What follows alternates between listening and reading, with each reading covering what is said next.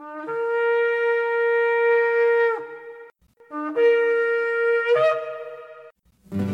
I've had enough of this world and its pleasures. I will arise and go forth to the house of my Yah. I will arise and go forth to the house of my Father. I will arise and go forth to the house of my Yah.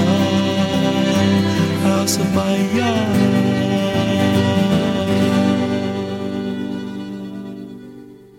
Shalom, and welcome to today's teaching on the Hebraic roots of Christianity, where we study first century Christianity and the faith that Jesus, whose Hebrew name is Yeshua, which means salvation, taught his disciples. And now, Hebraic roots teacher Eddie Chumney of Hebraic Heritage Ministries International. Shalom. I'm Eddie Chumney of Hebraic Heritage Ministries, and we welcome you to today's teaching on the subject the modern history of Israel. This is part three of the series.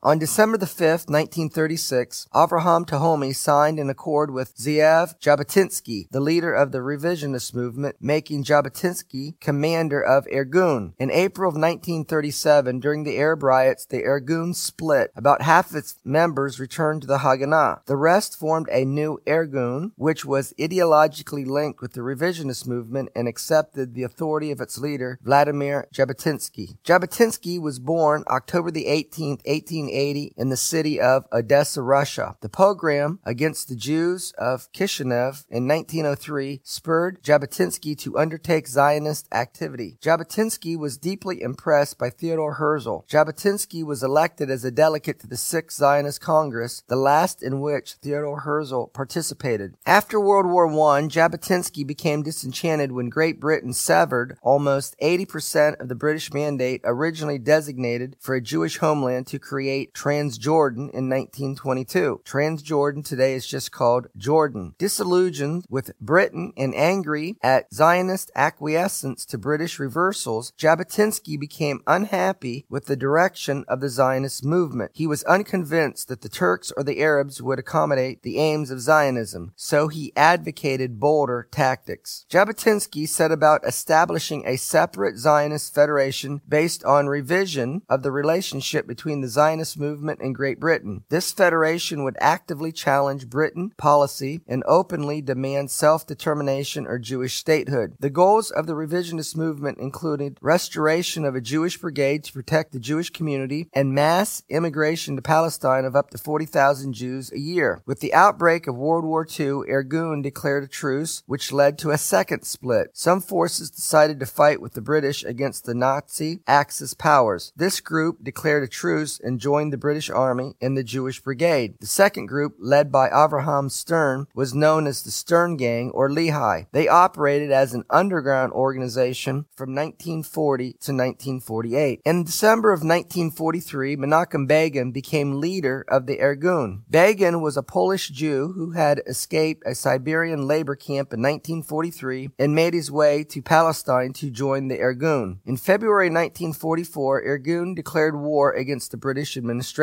It attacked and blew up government offices, military installations, and police stations. The Jewish agency and their group, the Haganah, responded against the Irgun in a campaign nicknamed the Saison. The Haganah kidnapped several of the Irgun's members and handed them over to the British. After World War II, the Haganah realized that the British were not relenting their ban on immigration, nor were they helpful in combating Arab terrorism. In late 1945, the three groups, the Irgun, the Haganah, and Lehi reached an understanding to coordinate the struggle to fight the British. The unity of the groups was short-lived. In May 1946, the Irgun blew up the wing of the King David Hotel in Jerusalem, which housed the British Palestine Command. The organization's cooperation broke up following Irgun's bombing because Haganah claimed that the attack had not been coordinated with them. After the end of World War II, the Haganah was the largest and most important Jewish military force operating against the British. On May 26, 1948, the Provisional Government of Israel decided to transform the Haganah into the regular army of the state to be called the Israeli Defense Forces or the IDF. When the IDF was established on May 31, 1948, Irgun and Lehi announced that its members would join also. Haganah and Irgun became the Labor and Likud political parties in Israel. The Haganah and Irgun have had their political differences since they were created to fight against the British in order that the Jewish people could have a national homeland. There was an event that took place before they merged themselves into the IDF that highlights the division and tension between the two groups. This division continues to the present day through the modern day political parties in Israel named Labor and Likud, whose political roots go back to the Haganah and the Irgun. The Irgun had a boat, the Altalena, which had supplies and men coming into Jaffa port. The boat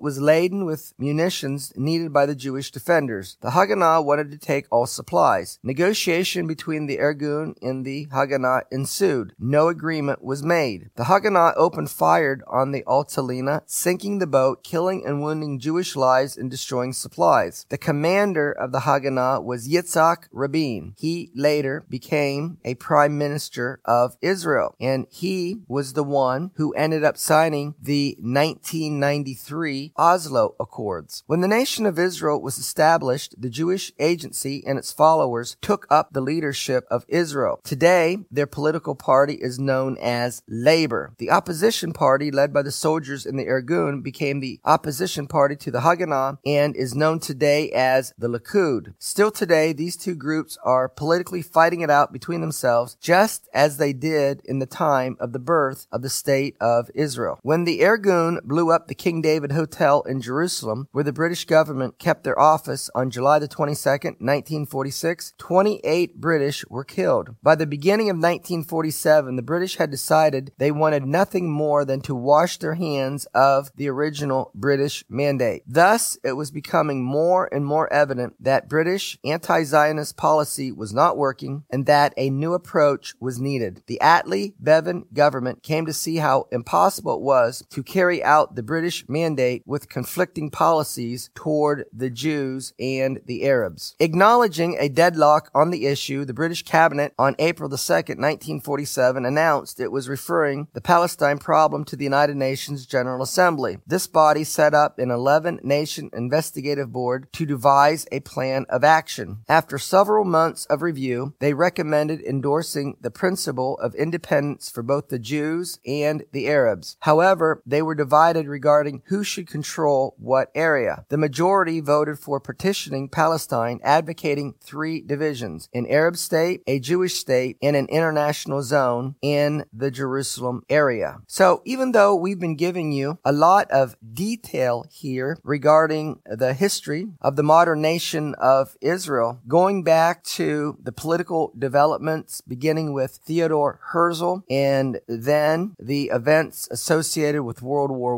I, World War II, and how the Arab opposition against the British policy of seeking to promote a Jewish state and to allow Jews to immigrate with Israel set up an environment which caused there to be the number of Jews that were able to emigrate from Europe to Palestine or the land of Israel. That contributed to allowing Hitler to kill as many Jews as he did in Europe in what is known as the Holocaust. And then I wanted to share with you these details so that you can see that the British were in the middle of a conflict between the Jews who wanted to return to the land and the Arabs who resisted it, and the British did not have a consistent policy. And so that's the background to understand why and how the British eventually decided that they wanted to turn over the whole problem to the United Nations. And so ultimately from the committee that was formed in the United Nations on November the 29th, 1947, the United Nations General Assembly voted on the plan and their solution for the Middle East problem. And so that's when they voted to make a Arab state, a Jewish state, and then make Jerusalem an international city. So following the Arabs then not recognizing and accepting the Jewish state when it declared its independence on May the 14th, 1948, the Arabs launched a war against the Jews, against the independence that was declared to be the state of Israel. And then there were succeeding wars in 1956. And then you have the Six Day War of 1967. And then the Yom Kippur War of 1973 three. And so all of these wars was because the Arabs did not want to accept the Jewish state and the presence of Jews in the region because they rejected the solution that was being brought to them and to the region that came about from the United Nations General Assembly voted to create a Arab state, a Jewish state, and to make Jerusalem an international city. So following the 19 1967 Six Day War. The solution following the war, which came in the form of UN Resolutions 242 that was passed in 1967 and 338 that was passed in 1973 following the Yom Kippur War, that the nations advocated that there would be a two state solution to the Arab Israeli conflict. And this two state solution solution has its roots back to this 1947 United Nations General Assembly vote and their recommendation for the solution to the problem of the conflict between the Jews and the Arabs. And in the a recommendation by the United Nations General Assembly, they advocated making Jerusalem an international city. And so the United States has not recognized recognized Jerusalem being the capital of Israel following the 1967 Six Day War because in 1980, Israel annexed Jerusalem and Israel has regarded it as the united capital of Israel. But the United States and the other nations of the world have not recognized this. And so they are still advocating that in the solution between the Israeli Palestinian conflict, that there not only be two states, states, which is what the United Nations General Assembly called for on November the 29th, 1947, but they also desire to see Jerusalem to be divided and to see that East Jerusalem be a capital of a Palestinian state while West Jerusalem be the capital of a Jewish state. And so by understanding the history of Israel from Theodore Herzl to World War I, World War II, and then into into this generation with the events of Israel's War of Independence in 48 and then the war where the Arabs attacked Israel in 56, 67, 73. That will give you an understanding of why the nations are recommending the solution to the conflict that they are now, why they're advocating a two state solution, why they want to see Jerusalem being an international city because it goes back to the original plan and solution that the United Nations General Assembly came up with on November the 29th, 1947, wherein the United Nations was given over to come up to a solution for the problem because before that time it was under the rule of the British and the British mandate and the British had committed to establish a Jewish state through the Balfour Declaration, but the Arabs resisted the effort and then they did not recognize the declaration of Israel as a Jewish state on May the 14th, 1948. Now, the reason why the independence of the state of Israel was declared on May the 14th, 1948 is because this vote here of the United Nations General Assembly that this vote that took place on November 29th, 1947, where they recommended an Arab state, a Jewish state, and to make Jerusalem an international city, that vote was to go into effect on May the 14th, 1948. And so the Jewish leadership accepted the plan put forth by the United Nations General Assembly and thus declared the state of Israel on the day that ended the British mandate. But the Arab world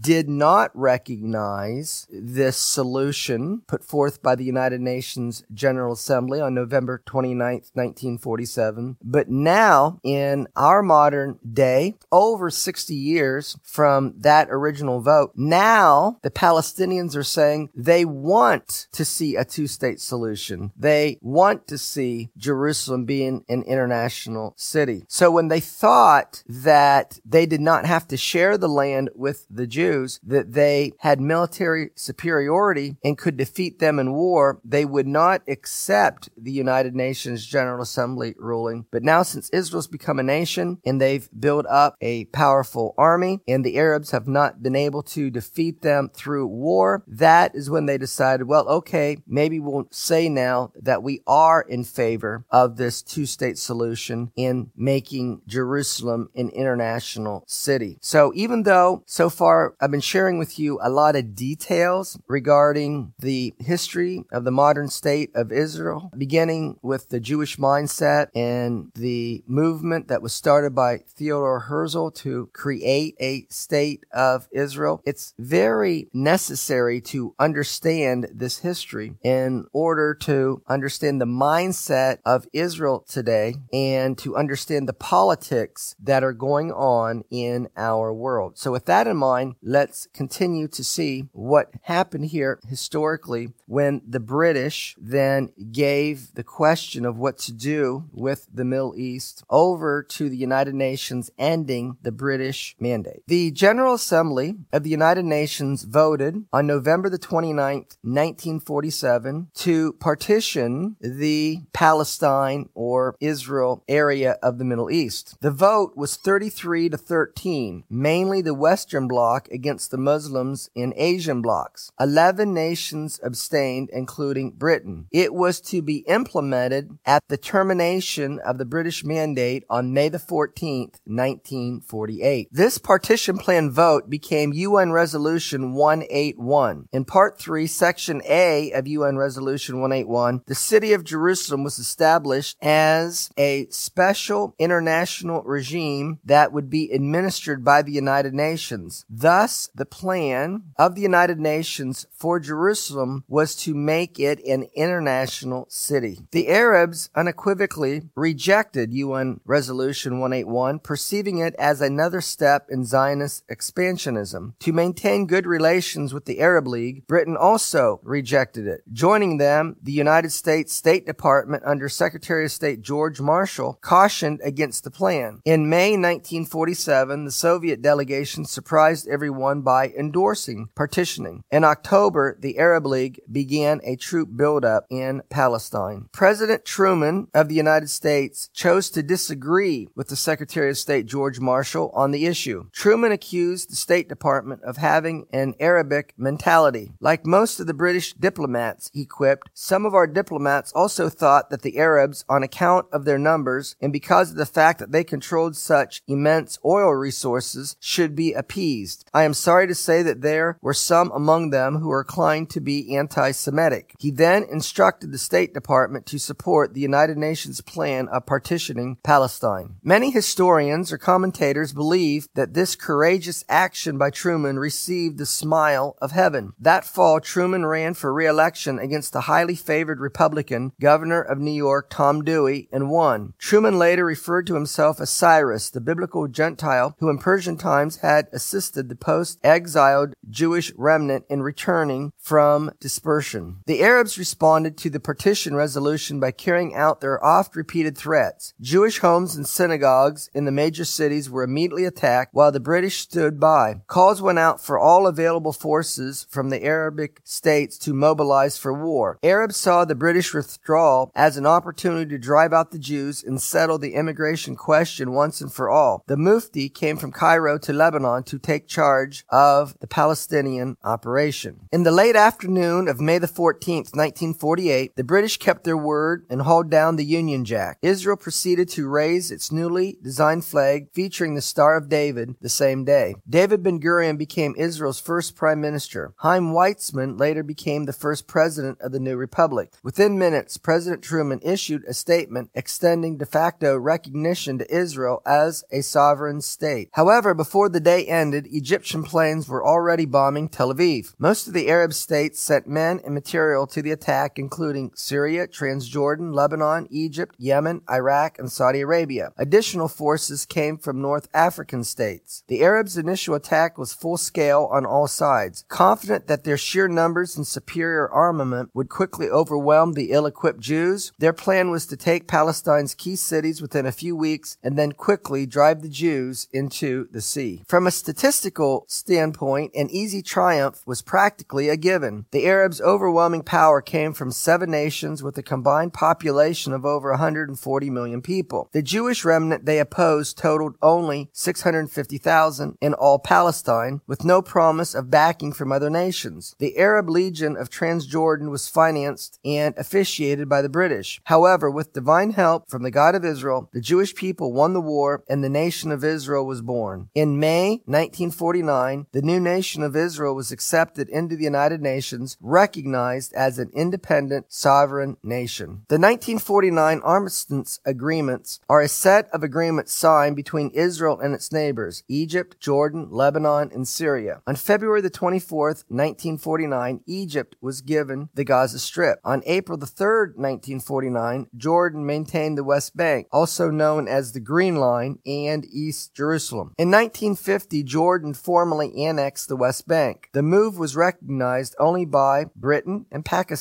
For the next 17 years, the West Bank was governed as part of Jordan. The Palestinians were granted full citizenship. Relations between the Jordanians and West Bank Palestinians, however, remained strained. Egypt's general Gamal Nasser was elected president of Egypt in 1956. From 1948, Egypt had closed the Suez Canal to Israeli ships. Then in 1955, she began a blockade also of the Gulf of Aqaba, cutting off Israel's access to the Red Sea and Indian Ocean. Responding to this challenge, Israel again mobilized her citizen army in October 1956, striking at Egypt through the rugged Sinai wasteland. That desert campaign became known as Operation Kadesh. Once again, with divine help from the God of Israel, the Jewish people defeated the plans of Nasser in Egypt, and Israel won the 1956 war. In the spring of 1967, following a vast military buildup of Russian equipment, Nasser again closed the Gulf of Aqaba to Israeli shipping and demanded that UN observers withdraw from the demilitarized zone. By May the 17th, seven Arabic nations had mobilized armor on three fronts, broadcasting their intentions to cut the Jews' throats. King Hussein of Jordan decided to join the fray, collaborating with Iraqi troops. He hoped to seize the Islamic shrines in Jerusalem for his Hashemite kingdom. When Nasser blockaded the Straits of Tiran and closed off the Israeli port of Eilat, he prevented Israel's only access from the Gulf of Aqaba to the Red Sea and from there to the Gulf of Aden in the Arabian Sea. And it meant Israel's access to oil from the Persian Gulf was cut off. The blockade, considered an act of war by Israel, was provocation of the first order. Israel had already notified the UN Security Council that it would soon have to act in its own self-defense, but the UN failed to enforce the conditions of the truce that had existed since 1956. Israeli generals Yitzhak Rabin and Moshe Dayan foresaw that surprise was their only hope. The preemptive strike was decisive. In 170 minutes, Israel's pilots had smashed Egypt's best equipped air bases and had turned 300 of Nasser's combat planes into flaming wrecks. The Egyptian Air Force, the largest in the Middle East, was in ruins. Well, that's going to conclude part three of the series on the subject, the modern history of Israel. Shalom in Yeshua the Messiah. Amen. Thank you, Eddie. This is Stephen Morgan, and all of us here at Hebraic Heritage Ministries pray that you have enjoyed today's teaching. If you've been blessed, will you help us to share this message with others? Hebraic Heritage Ministries is supported by your generous financial gifts. In order to help you in your studies and to help us share this message with others, we are offering today the DVD Yeshua the Lawgiver for free for a love gift of any amount to the ministry. Hebraic Heritage Ministries also offers a monthly discipleship program. If you are interested in starting a fellowship group in your area, let us know. We would like to help you. Please contact us for more details. Our website is hebroots.org. That's H E B R O O T S dot O R G. We would like to hear from you. Please send us an email. Finally, in order to take advantage of today's free offer, please mention this product offer and please mail your love gift to Hebraic Heritage Ministries, P.O. Box 81, Strasburg, that's S T R A S B U R G, Ohio 44680. Until next time, may Yeshua richly bless you.